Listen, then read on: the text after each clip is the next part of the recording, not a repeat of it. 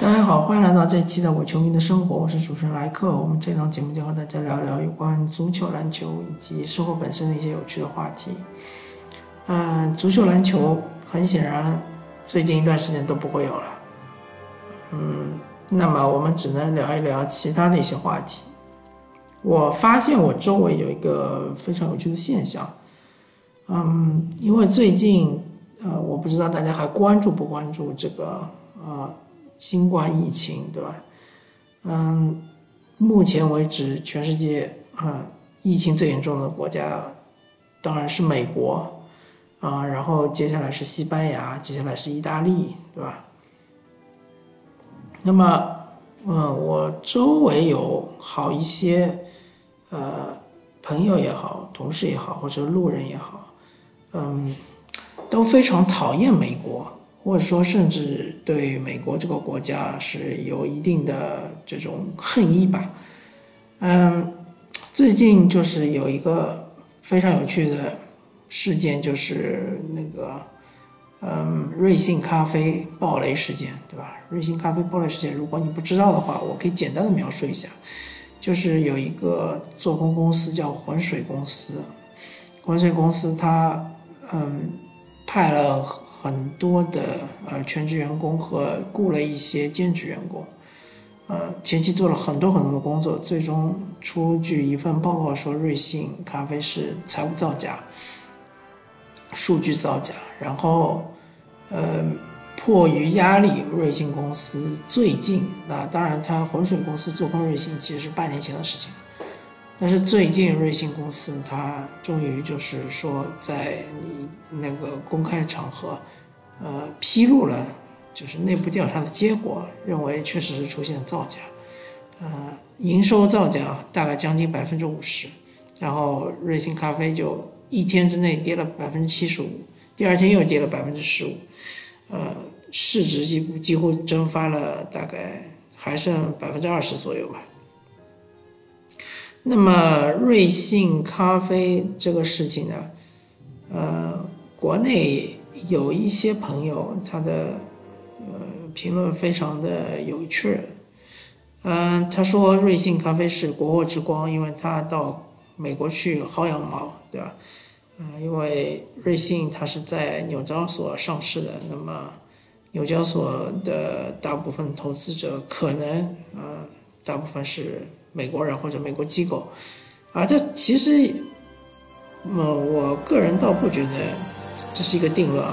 有，其实美纽交所它是一个非常呃国际化的一个呃证券交易所，它其实它里面有很多的客户是世界各地都有的，包括其实你中国，如果你某个机构你想去购买一些纽交所的股票，也是也不是不行的啊。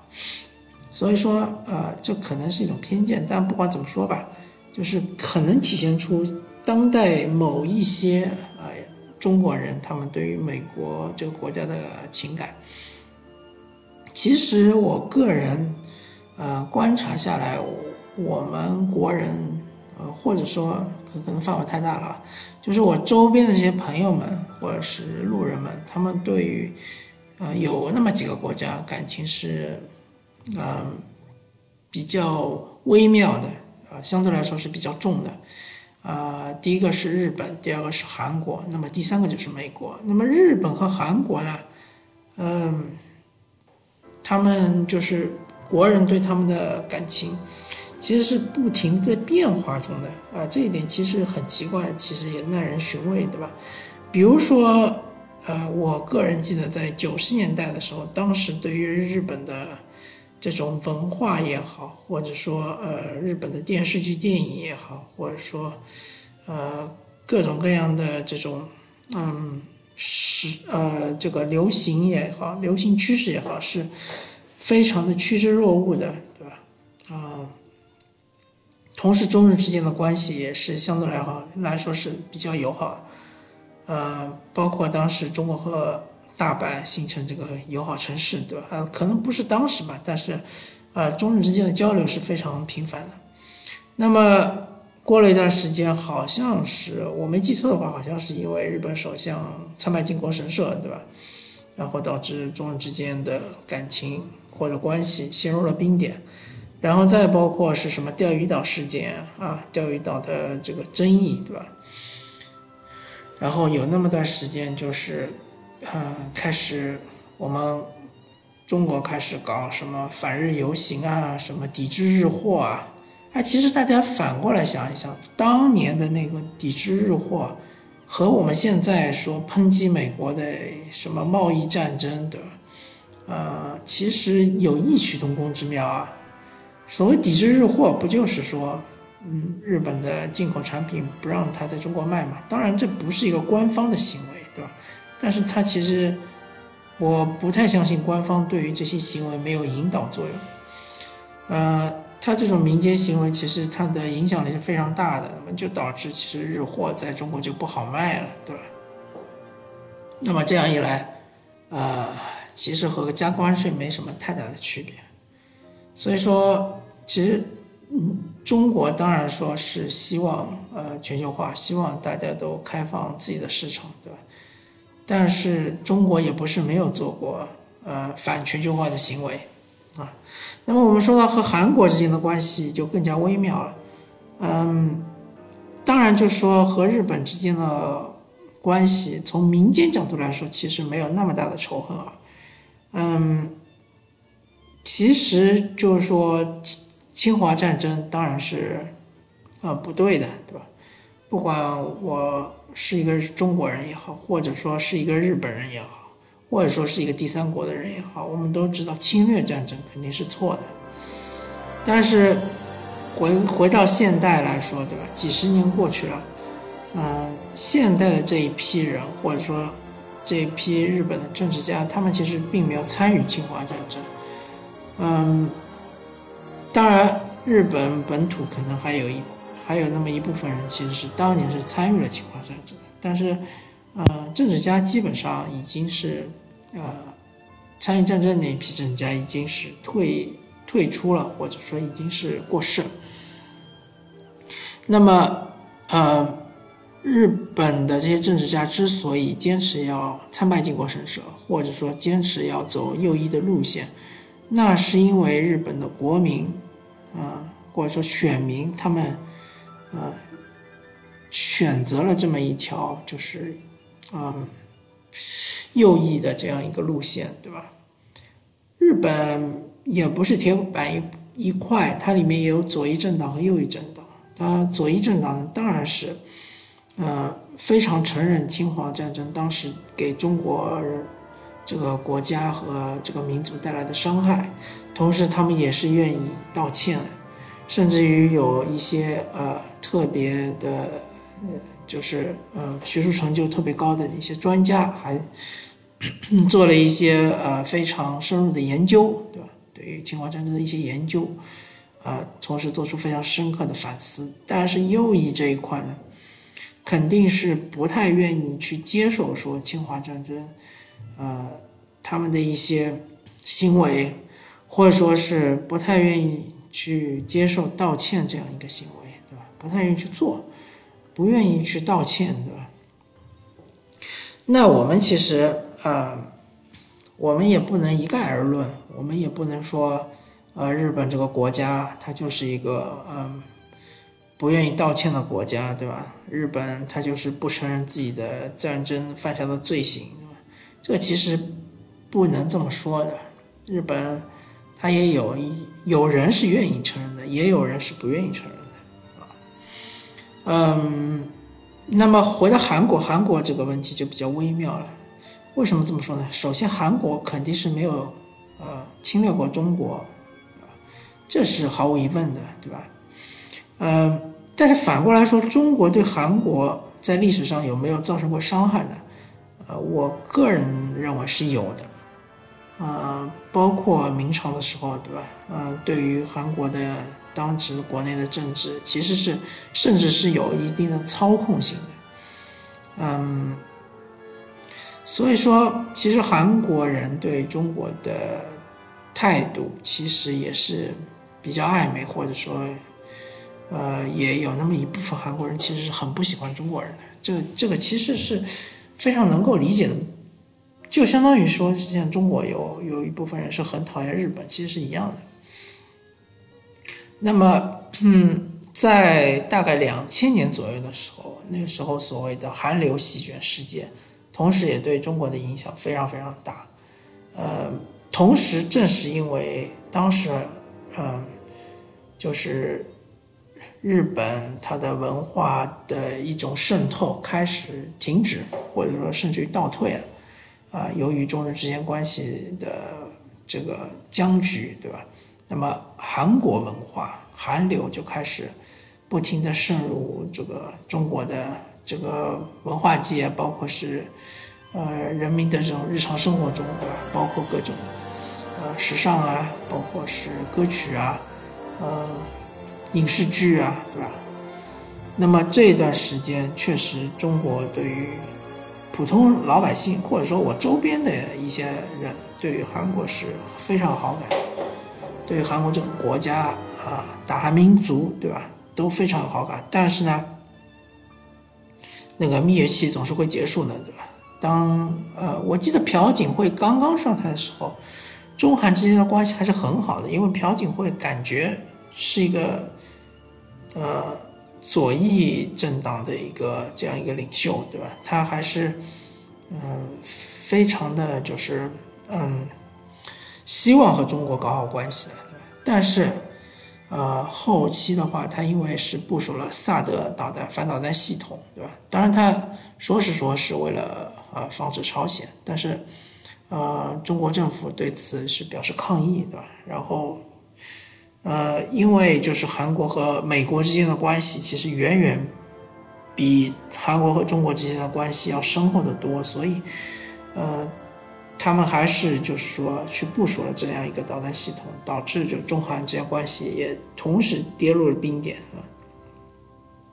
那么，其实韩流就是说，呃，在有一段时间内也是，呃，被阻挡在了国国门之外。那么。同时，就是说这段时间，呃，国内的一些啊，或者我周边的一些人嘛，也开始抵制韩货，对吧？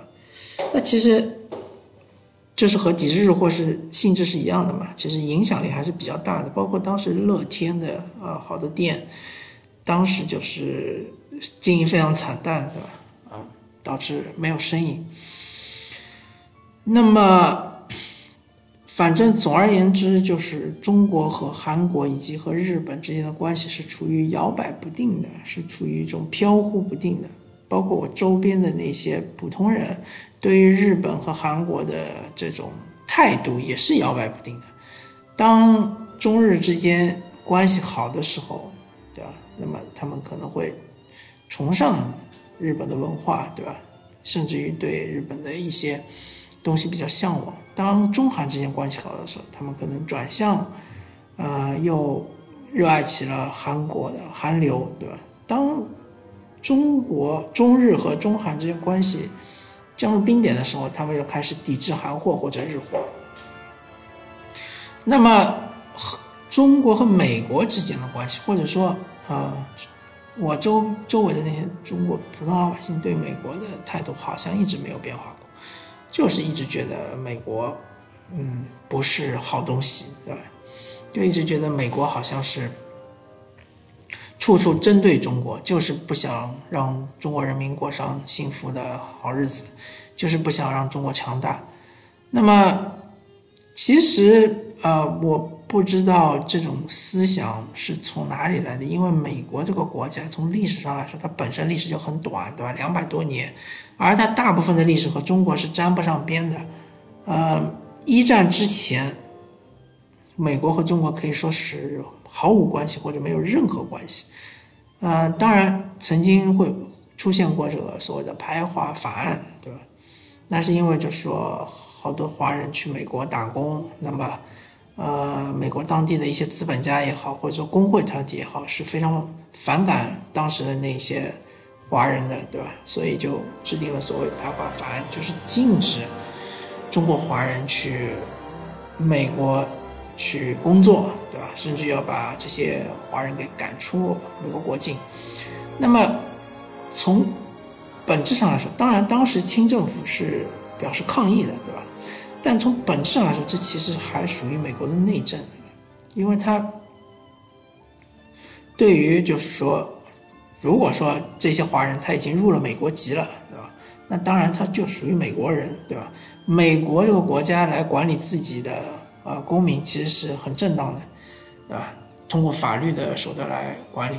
那如果说他没有入美国籍，那么他就是个外国人。那么美国在自己的国土内对外国人的管理也是很正当的。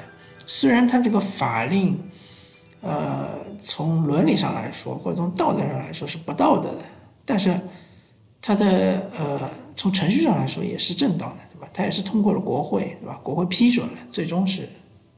成为了这个法令，当然这个法令非常臭名昭著啊，最终是被废除了，啊，但是法令本身它这个权利确实是美国的，呃，议会是拥有的，对吧？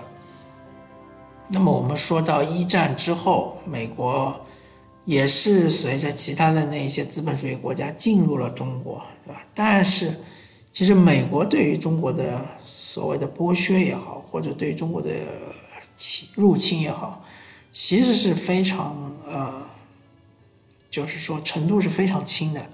首先，我们只听说过上海有英租界、法租界，其实没有听说过美租界，对吧？没有。其次就是清大清帝国和英国是打过两次鸦片战争，对吧？和法国也打过战争，呃，甚至于和八国联军也打过战争，但是其实和美国。或者说，美国的正规军是没有发生过任何战争的。同时，呃，当清政府搞洋务运动的时候，美国是第一个站出来，是拥抱这个，呃，清政府，同时是表示愿意免费接受一些清朝的精英人士去美国留学，啊？他其实是，呃，我。不敢猜测当时美国政府的意图是怎么样，但是最终结果其实是帮助中国，呃，建立了就是现代化的一些机构，因为这些留学回国的精英们成为了当时，呃，那些部门或者机构里面比较重要的人物，对吧？帮助啊当时的中国或者当时的清政府进入一个现代化的一个这样一个通道，美国。呃，我看了一些，呃，相关的一些资料，就是说，当时美国其实是希望中国能够，呃，发达起来，对吧？成为资本主义社会的一员，啊，因为美国它和英国还有法国，包括当时的德国或者普鲁士，或者说俄国，还有包括日本，他们的啊想法还是有本质上区别的。美国它当时的。想法可能和中国现在想法是一样的，他希望就是全球化推广啊推进，同时希望各国家都开放自己的市场，他就想要去做生意，就想要高速发展经济，因为他当时正是经济高速发展的时候。那么，然后我们就到了二战第二次世界大战的时候，美国当然是中国的盟友，对吧？美国在二战之前对于明朝呃民国政府其实也有很多资助，包括他对当时蒋介石的国民党政府其实啊也是关系比较亲密的。当然更不要说到了二战的时候成为了盟友，呃，二战之后呢，当然呃中国陷入了三年的内战。内战之后呢，嗯，当然美国对于中国大陆经济是实行封锁的。嗯，因为他就是最终是因为那个呃冷战爆，冷战就是拉开了序幕。美国是属于资本主义阵型阵营的老大，那么苏联属于啊社会主义阵营的老板老大，那么中国呢是社会主义阵营非常得力的助手，所以美国对中国当然是不会有什么好感。但是美国和中国真正的战争你你应该是要到朝鲜战争，朝鲜战争这个战争，我个人不认为是美国对于中国的侵略，对吧？这很显然不是，因为美国并没有打到中国的本土来。同时，呃，朝鲜战争，我们想象一下啊，嗯，当时的情况就是说，北朝鲜首先是侵入侵了南朝鲜，对吧？然后呃，联合国当时就派出了维和部队来帮助南朝鲜反攻北朝鲜，对吧？最终就达到了北朝鲜几乎要打到平壤的时候，对吧？嗯，苏联要求中国加入战争，对，最终就是毛泽东就嗯表示要加入战争，对吧？那么它其实这个性质非常的奇怪啊，它其实是等于是两个啊，其实也不能说是两个国家吧，因为中国当然是啊志愿军，对吧？其实全是中国人，呃，他当时是。和呃北朝鲜的军队一起去和联合国军队，联合国军队当然是呃美国士兵为主，但不全是美国士兵，对吧？呃联合国军队，嗯，包加上啊南朝鲜的士兵，对吧？